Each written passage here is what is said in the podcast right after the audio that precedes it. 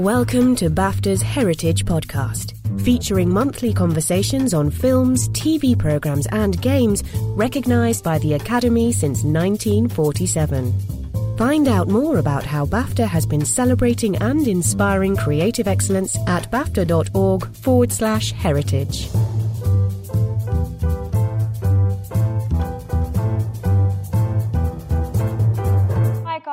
Thank you ever so much. Um, really appreciate you you being here and sticking around to, to have a quick chat.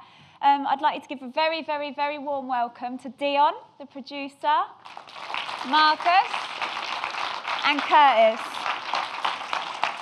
Oh, hello. Comfy? Happy? Yes, all good. Cool. Okay. So first of all, I suppose I just wanted to take a minute to um, commend you. I think it's such a considered, important, emotional watch. Um, and you know how sometimes these things can feel very uh, depressing and very harrowing. There's certain elements that, that definitely exist, but there's also lots of laughter and there's there's such warmth. Um, it was awesome. I think it's such a brilliant, brilliant documentary, and clearly other people feel the same because it was nominated for a BAFTA, Outstanding Debut. Dionne, tell me first why you were so drawn to, to this story, why you felt like it was necessary for this to be told. Um, it was important to, I suppose, get behind the, the headlines. And so George met Marcus and Curtis. And George is the director. the director.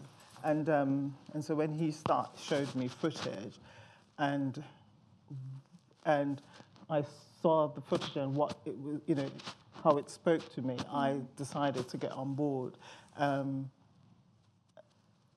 I mean, it's, it's, it's, it, it, there's that, the, the mainstream media version of things, and there's the idea of, you know, reporters going in day one, day two, day three, and um, nothing um, being produced for the kind of the year later, and how it affects the family and the inquest case going on. And so I got on board to get involved in, in, in showing that observational film.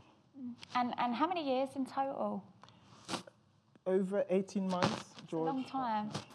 So, so Curtis Marcus, tell me about when, when George and Dionne presented this idea to you, because it's fair to say in certain circumstances you were quite disillusioned with outsiders, maybe. So, how did you think? Actually, you know what? Let's let's give this a go. Let us tell our story. Um, well, initially, me and Curtis wanted to do something regarding obviously the riots and kind of getting something out there that kind of shed some light on who Mark was as a person. Um, Curtis's mother was at a function in North London one night, and I think she was with another lady named Yana.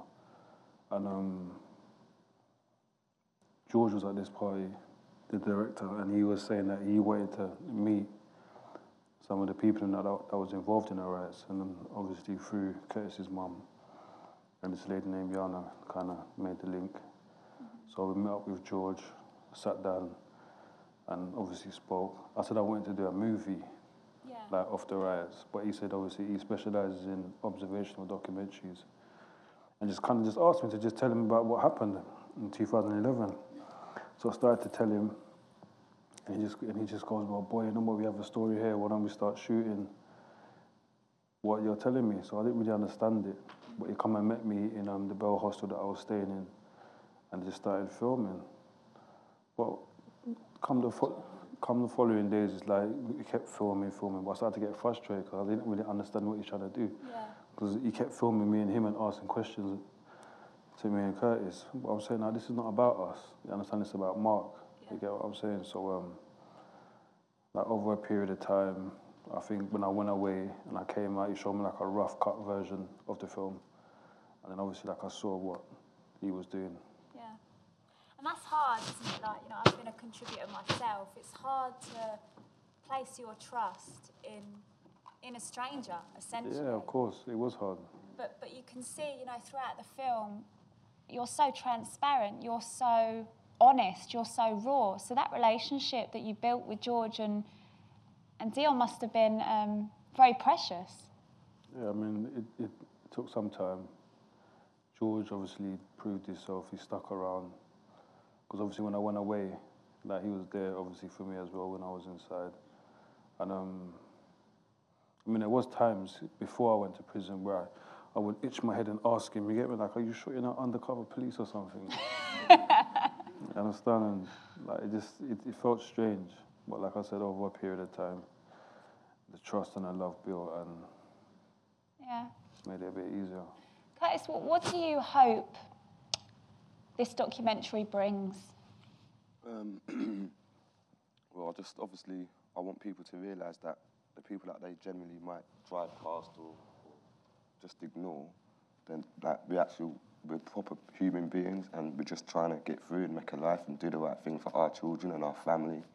So I just want them to just see the the, the realness of what it's like to, to have friends, real friends, genuine brothers. You get me? And you know, friends for life, man. You get me? So. That's what I'd like people to get out. I just say as well, Tesco's loss is very much our gain. I'm boycotting Tesco's. No more.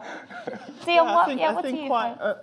uh, earlier on, I mean, so George was shooting um, before Marcus went into prison. Yeah. He was shooting Marcus, and so you see some of the kind of really emotional Mm. stuff. Um, and es- es- essentially, I mean, I, I suppose it's just to talk about the different stages in the film and the different layers to the film. Yeah. So there's before Marcus in prison and the idea that things are still very raw. This is a year later, but things are still raw, and um, and the family is still waiting for answers really because the inquest hadn't happened. And um, and you so you see Marcus grieving for his, his and um, but you also you're on a journey with Marcus as well, and you know so there's all of that material, but there's the idea of um, there's a conversation that with, I had with George, and we we discuss the idea of showing Marcus and Curtis lives going forward. So it's almost answer, you know, pointing to if Mark Duggan had lived, what might have happened. And, um, and so you go on a journey with Marcus and Curtis. And, and quite importantly, Marcus goes to prison and then you still, we continued to follow Curtis, and Curtis tells the kind of story, the contextual story of unemployment and, and struggle and how hard that is. So, you know, the film, it, as you mentioned, is quite considered. You know, it is, it isn't just a kind of media piece which is um, reflecting, you know, this idea, live by the gun, die by the gun. Mm. As- Because we've seen that. We've seen that, that kind story. Of reporting, you know, in and out, sort of sensationalising. We're familiar with that. That's right. But the fact of the matter is, you know, you see this lad Mark, and you see his pals grieving, and you see his mother in That's right. bits, and you, you know, you right. relate. You talk about very relatable situations. We've all been skint. We've all been looking for work. We've all grieved. We've all lost loved ones, and it becomes very human. The whole film is so human, Right. and I think and, that and we can identify. So in the end, I mean, clearly this is playing out. At the end, you see a film which is about, on one hand, it's about black masculinity, yeah. and um, and how you know, and, and a kind of sense of how we need to spend time and and and just. Um, uncover this idea of the, the hoodie character and, and, and perhaps if you spend time and, and speak to them and kind of understand, you, you'll see that they're human, you know, so, the, the, so in the end, it's a kind of um, a humanizing story as well. I agree. I think fundamentally it's just about having a certain level of respect, isn't it, for Yes. everyone you come you come across in an ideal world. I mean, do, do you know have authoritative figures watch this? Have the Met Police watch this? Yes, we've, we've showed it to police. Uh, What have they said? What's the response Uh, been? I think generally they like the film um, and they understand it and they see what we're, we were doing with it. Um, I mean, they've clearly had questions. Um, I think one question they was about the statistics at the end of the film. Um, but it was a it was a good interaction in terms of talking about, starters, clearly we're not saying you know, all police or the whole police force. There, there's a, the issues with with each police, but there are certain things we need to look at, and certainly there should, there sh, you know, there's, we should monitor the police and and take issue with those who are corrupt. Mm. Yeah. And I, I know, you know, I was reading a little bit about, about the film and, and what went on after that. And I, I know that there was a figure from the Met, the Met Police who came out um, very openly and accepted that institutional racism has been an issue in the past. What, where are you now, guys? I know at the start of the film it's I hate the police, the pigs, they're our enemy. Are you still, are you still in that mean, mindset, or yeah, have you I mean- shifted in any way? No, they, you know, they still kind of antagonise and stuff. You know, won't leave you alone, egging you, whatever. You know, yeah, my views have not changed towards them. I'm still the same. You know, obviously there's must be one or two that are okay, but the majority of them, nah. So, so, I mean, what, what, what needs to happen? I know that's the million dollar question, but in an ideal world, what needs to happen for this to not keep happening? relationship needs to build between the police and the community. Mm-hmm. They need to change the way they, they operate or the way they deal with people in the community. And I think it works hand in hand. The, people in the community need to take responsibility for their actions and, and, and what they, they do within the community. And the police need to obviously do the same and just kind of meet somewhere in the middle. Mm. I mean, there was an opportunity for me to sit down with, with some officers, some officers from Trident, and at the time I wasn't really feeling it. But um, I had a conversation with, with one of my uncles the other day, and obviously, because I'm trying to, I'm trying to, obviously, do stuff within youth work and stuff like that. It kind of came to me that it actually may be a good idea to sit down with them and obviously try and do something. Because what they wanted to do was basically do a program with me and Curtis, and then they would use that in police training. So I think it's I think those those little things are the sort of things that kind of build bridges. grassroots level. Mm. I, I get the impression, I mean, I, I don't know you, but I get the impression that you are very rational and reasonable now and very calm. Mm. So I think moving forward in that direction surely could only be a, a Positive, positive. yeah. Yeah, of course, Yeah. and it makes sense.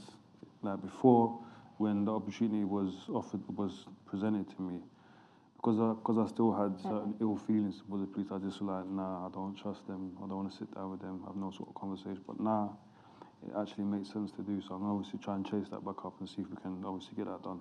Yeah. Um, what are your thoughts now towards uh, the individual, towards the 53? Where, where are you there? I don't, we, we don't know him. Know. How, do you feel t- towards that individual now at this moment? Have is time a healer? Have have you been able to move on in any way? I mean, he's, he's not someone that I think about. No. Like, he's, he's, he's quite irrelevant, really. Obviously, he was the, the person that killed Mark, but I mean, he's anonymous. He's, he, he hides behind V53, so we don't even know who the person is. You get what I'm saying? But And I know. I mean, there was. Sorry, go on, Dionne. I was just going to say, I don't think, you know, the police, they're civil servants, aren't they?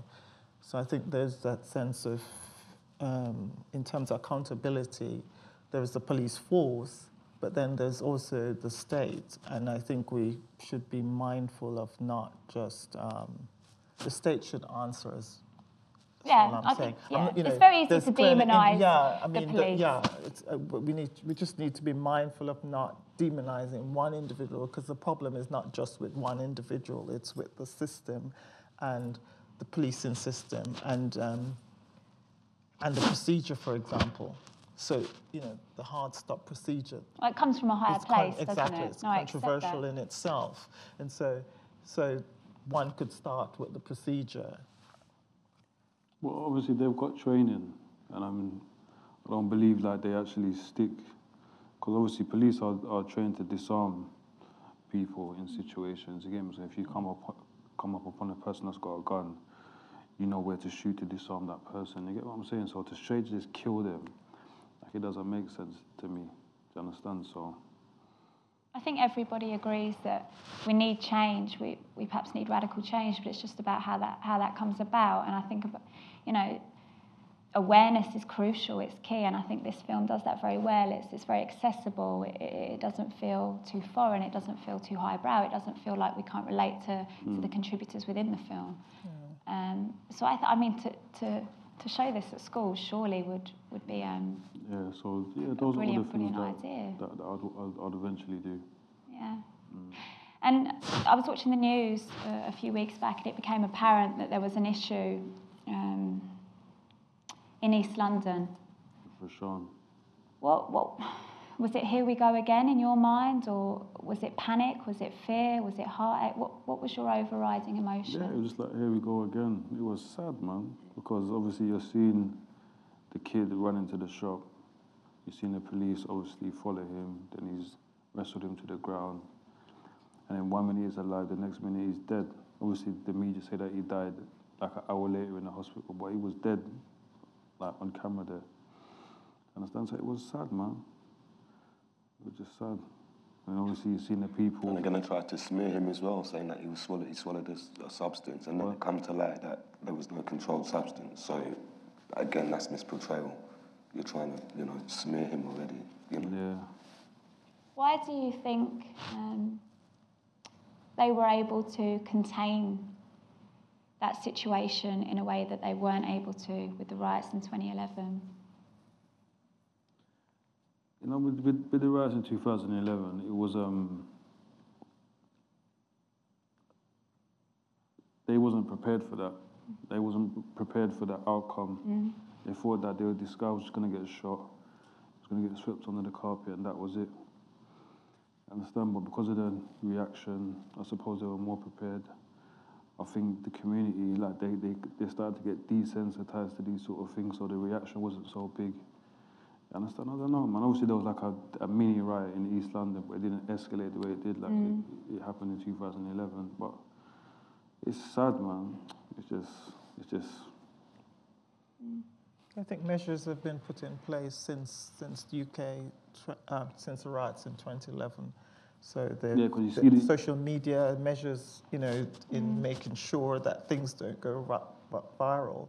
So as, as you're saying, it's it, things. Um, yeah, and they were definitely more prepared. Like even the way they, they operated. So you had like a line of about three lines of police that kind of went forward.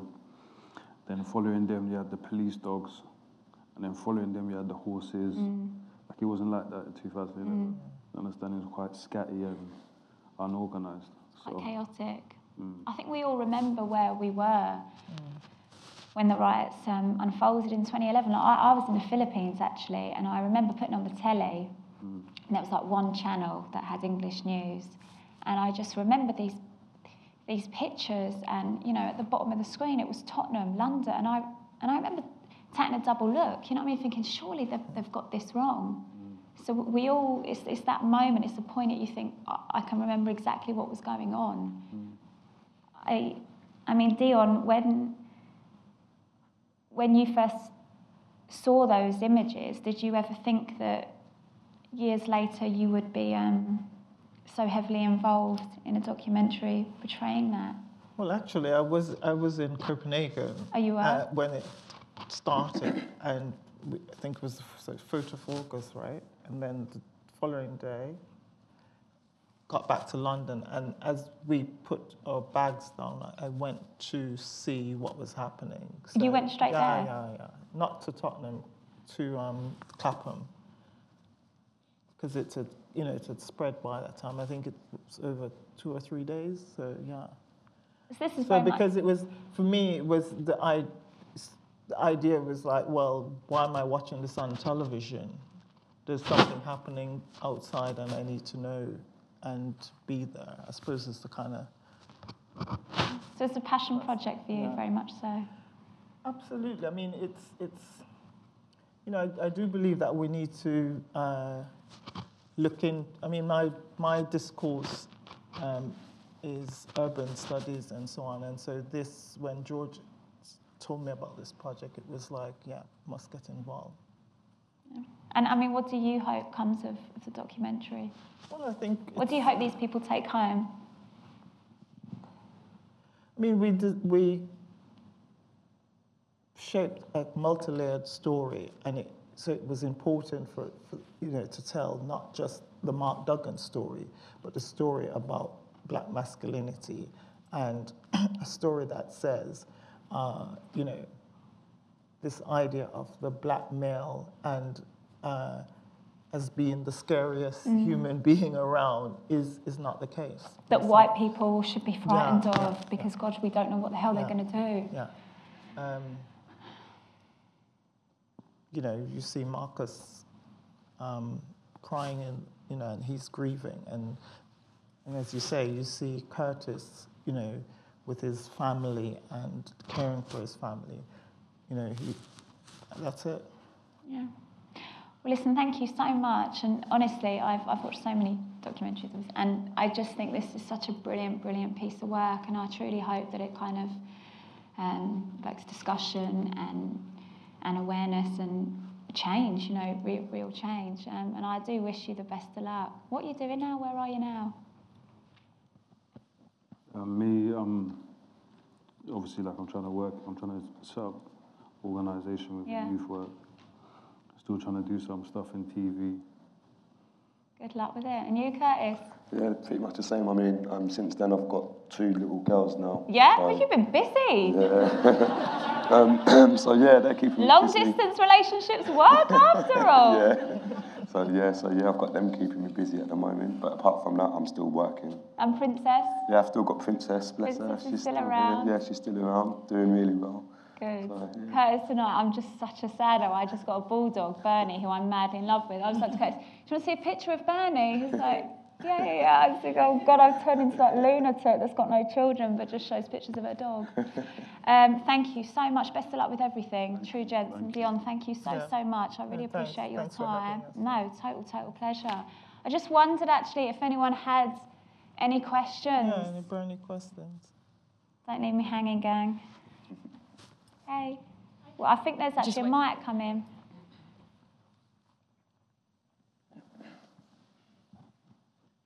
Hi. Hello. Congratulations on the film. It's amazing. It's it's really incredible, actually, and um, a real insight to your lives and and everything that went on.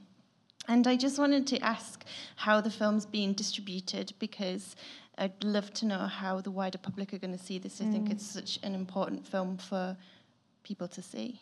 Mm. And I'd love to hear that it's being distributed widely. I hope it is.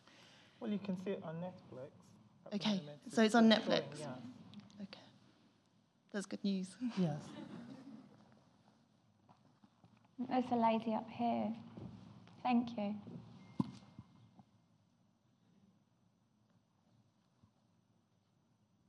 Cheers. Hello, can you hear me?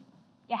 Yes. Um, there's so much I could say about this, so, but I won't because it's, it's an awful lot. But it's, it's a wonderful documentary. Definitely both Curtis and Marcus, I think you're excellent role models because you, you know what it's like to go into the abyss and then to come out. And I think, I think you, the two of you, can really show a lot of young people, a lot of our young people, not to go there. So that's great. I think it's interesting that um, I was also working abroad when this happened. And ironically, I was working in, I'm going to say, an unnamed Caribbean country. It's not the country of my parents' origin because I think their reaction to the Tottenham riots was really bad. A lot of people, they, they weren't used to having black British people there. And a lot of them really fully bought the whole Daily Mail idea about basically black people running amok, scary, awful, mm. violent, all that negative stuff. And it was really disappointing for me as a black British person to be working in a place that was majority black place that didn't understand what the lives of black people are like. So it's really lovely to see something like this. Um, particularly the representation of black masculinity, I think you're absolutely right, that to show that in its, in its fullness, in all of its all of its wonderfulness, if you like. Just one final thing. You said you've shown it to the police. Have you shown it to any other parts, uh, people in any other parts of the criminal justice system? I'm thinking, for example, the judiciary. Um, some lawyers, I think, have benefited from seeing this, particularly people doing inquest work. Mm. Have they requested to see it Inquest as an organisation? I know you know who they are. Have you have any of them asked to see it, or have you wanted to show them it? We have, in short, we have, and we've done. So we've done a series of justice and legal screenings, and so lawyers who, as you say, work on inquest cases. Inquest was very much involved in this, um, in the making, in the sense that they gave advice, um, and so we've had uh, probably around five justice and legal screenings. And this was leading up to the appeal because you may or may not know that um, the family lost the last appeal. And so um, it was important for us to kind of continue showing it to the judiciary on the basis of, I guess, just bringing about awareness of, um, of young men and, their, and the likes of Mark Duggan mm. in a kind of very rounded fashion. And, and, and, I think the film does that. So that, that's, that's exactly why we showed it to, I guess, uh, not just defense lawyers or barristers, but you know those who work in um, as prosecutors. Um, so we, yeah, we did that.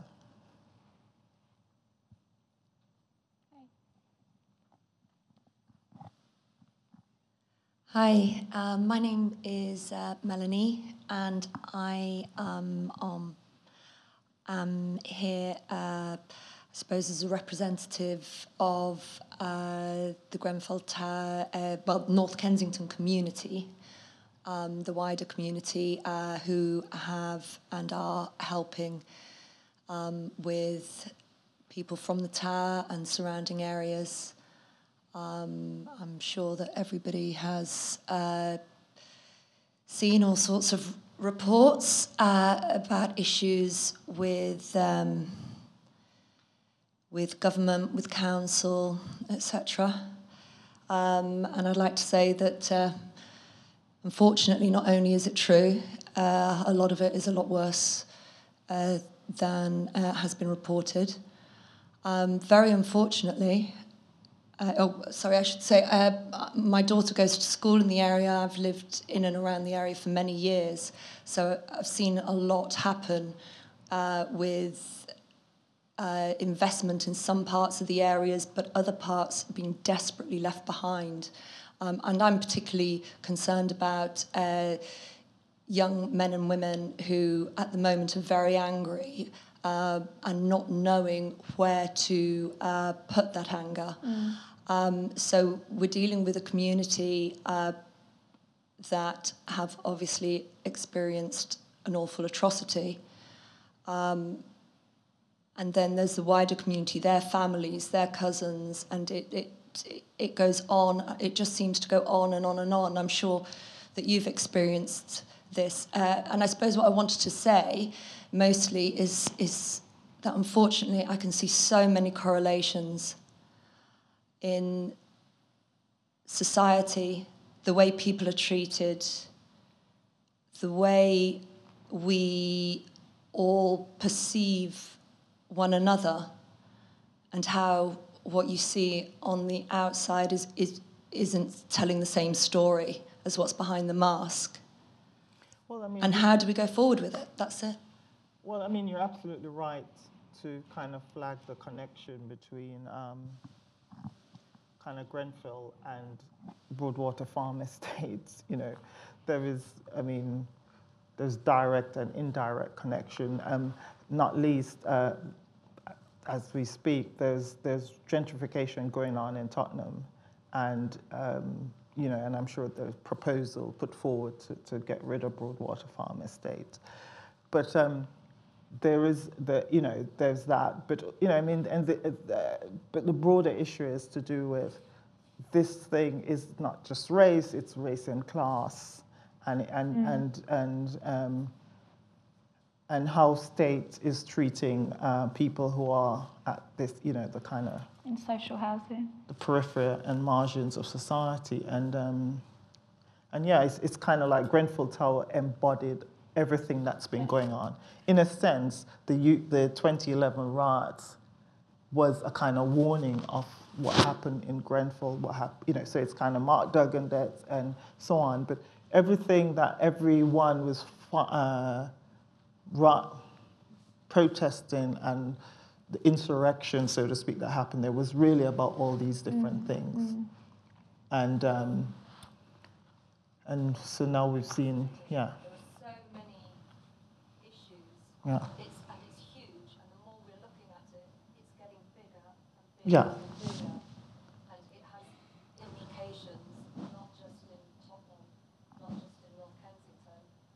nationally. Nationally. And actually, internationally, we're still under European law at the moment, and there are a lot of a lot of things that, that hopefully will be looked at uh, if we can get the terms of reference of the inquiry wide enough to look at all the issues involved, and uh, it is a real feat dealing with. What's the body count at the moment? What is the body count? The official. Right. No, that's way Of course, more it's than more than that, man. Uh, we could can see. I just ask very quickly how you boys felt when it became apparent what had gone on in, in Grenfell Tower? I was shocked. I was shocked. I couldn't believe it. Even now, obviously, my friends down here from Manchester, and we visited the site a couple of times. But it's like when you go there, it's like you're in awe. Mm. To actually believe, I mean, to actually understand that people died in that in the flats, and you're looking at the Live as well, you can see it live. looking at the see it tower, and it's just something never witnessed in, in my life. Anytime, anytime you're driving past that and you see this black tower just standing there at night mm-hmm. time, during the day, it's just like you just look at it with, with amazement, like. Does it does it does it re-spark those feelings that you spoke about of anger? Because you're you're so honest. You say, you know, sometimes I feel like I'm switched on, I'm okay, I've got this. And then there are other times where I feel like I'm being pulled back because mm. I'm so tired of suffering and I'm so tired of seeing people like myself suffer. Mm. Yeah. And I mean, it's just sad because you get angry, but it's like the higher powers don't recognize that, and They, they don't really mm-hmm. care. So it's like society is locked in this, this prison. Mm and you can vent your anger, you can protest, but it ain't gonna make a difference. You're still gonna be locked in there, and the surrounding to that cage. You understand? They're still gonna get on with their life, meaning the rich mm. and the powerful. You understand that? It just, it's like, what do you do?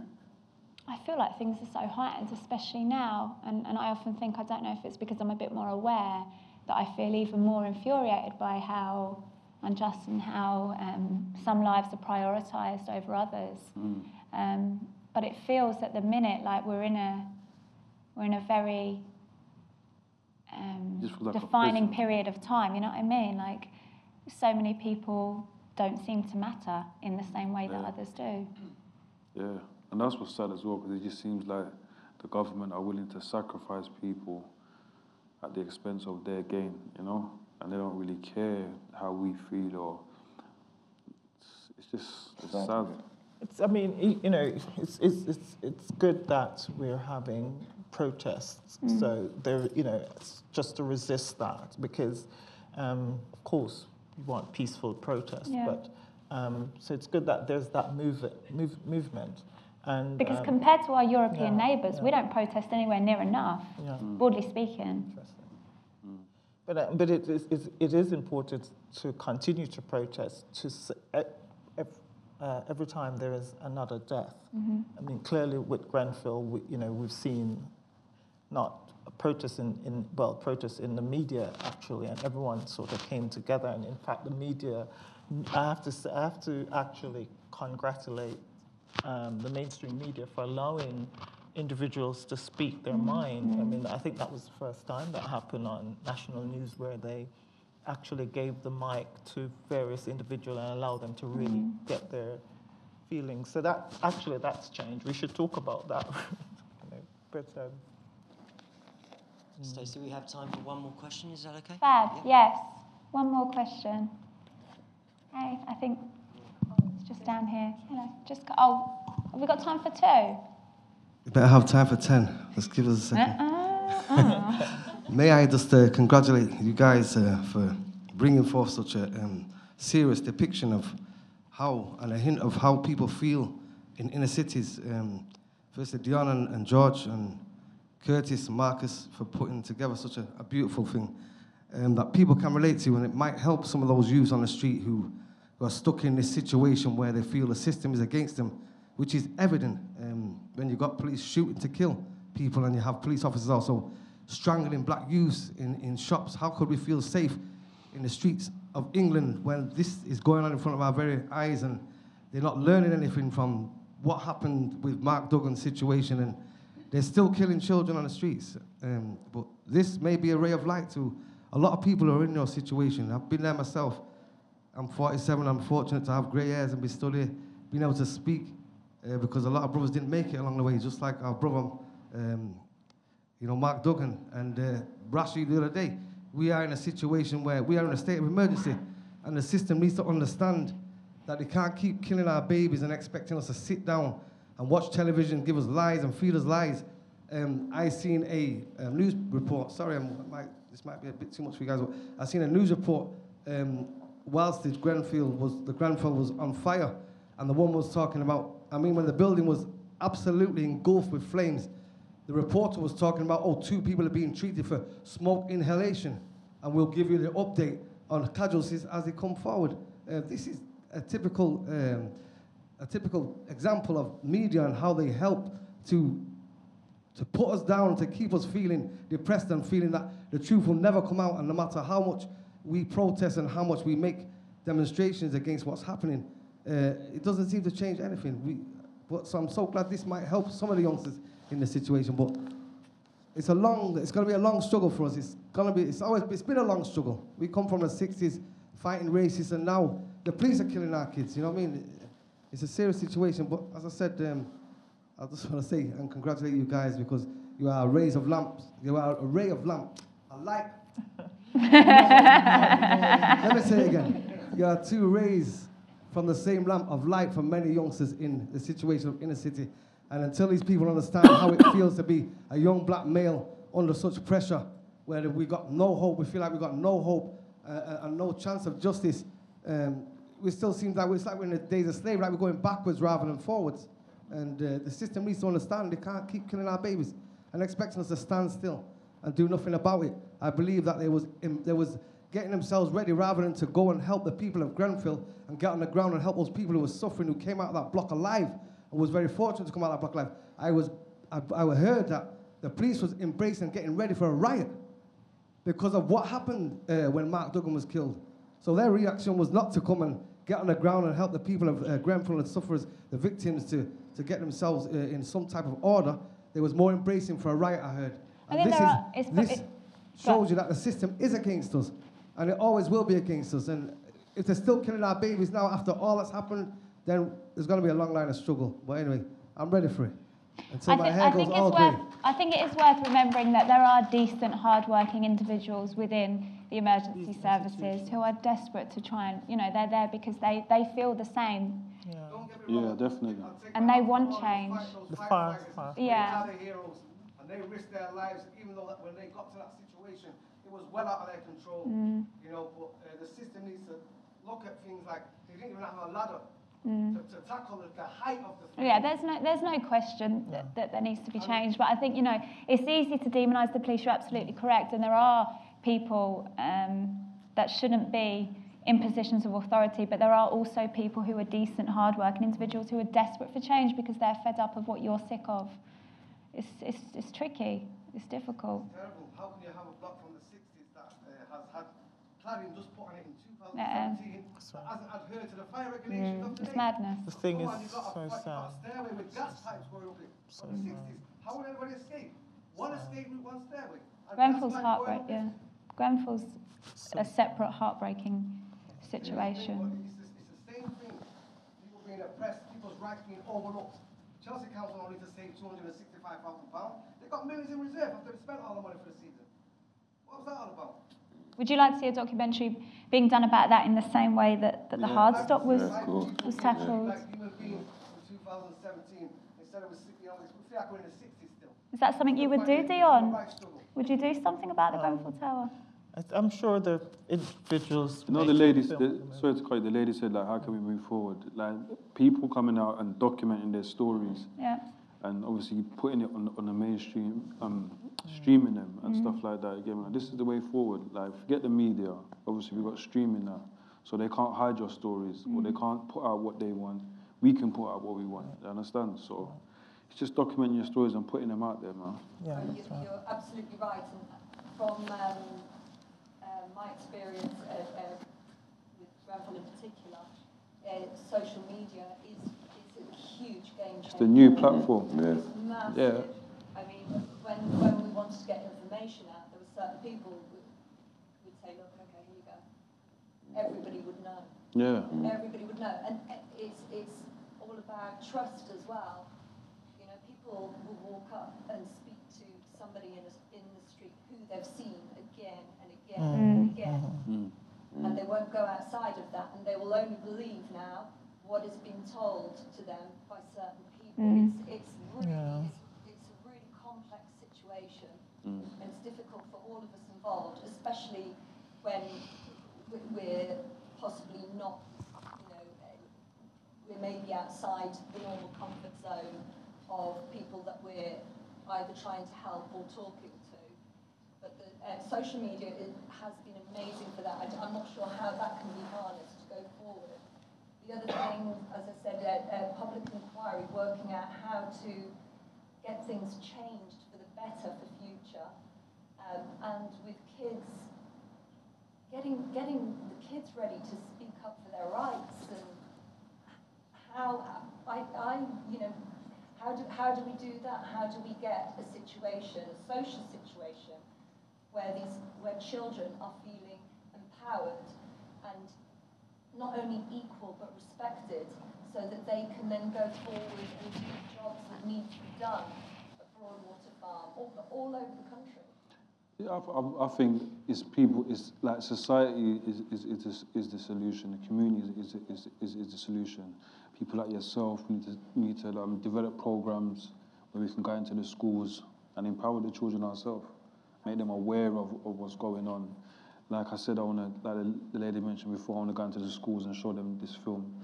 Just set up programs and go into the school and get the, and reach the kids from young, so as they're coming up, you understand, and getting to the colleges and where they're, we're in, they're in that learning environment and just obviously teach them. And Yeah, absolutely. And gentleman uh, there's absolutely right, I think, in saying that it's, you know, it, it's going to take one generation. Generation, of more than one generation. generation. Look how long we come down the line from the 60s, the human rights struggle. We're still getting treated like slaves today.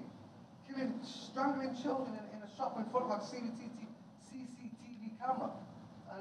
And it's as if, you know, they're still trying to cover it up. Talking about the man dying in hospital late. He was dead on the floor, we've seen it. Blatant. What happens? Where's the suspension? Where's the uh, criminal charge against the officer? You think I can strangle a man on the street in broad daylight? Like the man said the other day, if I got hold of a dog and started strangling it in the middle of the street, people would say, you can't do that to a dog. You can't. They'd probably kick me off, or they'll punch me off, they'll start probably beating me. So you can't do that to a dog. But the police can strangle a black youth in a, in a, corner shop and people will carry on shopping. Well, what, what, what makes for an amazing documentary is it should move you and it should inspire you and, and it should make you want to fight for change. And that's exactly what the Hard Stop does. And so, Dionne, thank you again. Um, it's been such a privilege Thanks having a having chat with you. And boys, best of luck with everything. I truly Thank mean Thank it. Um, and send our love to Mark Fenwick.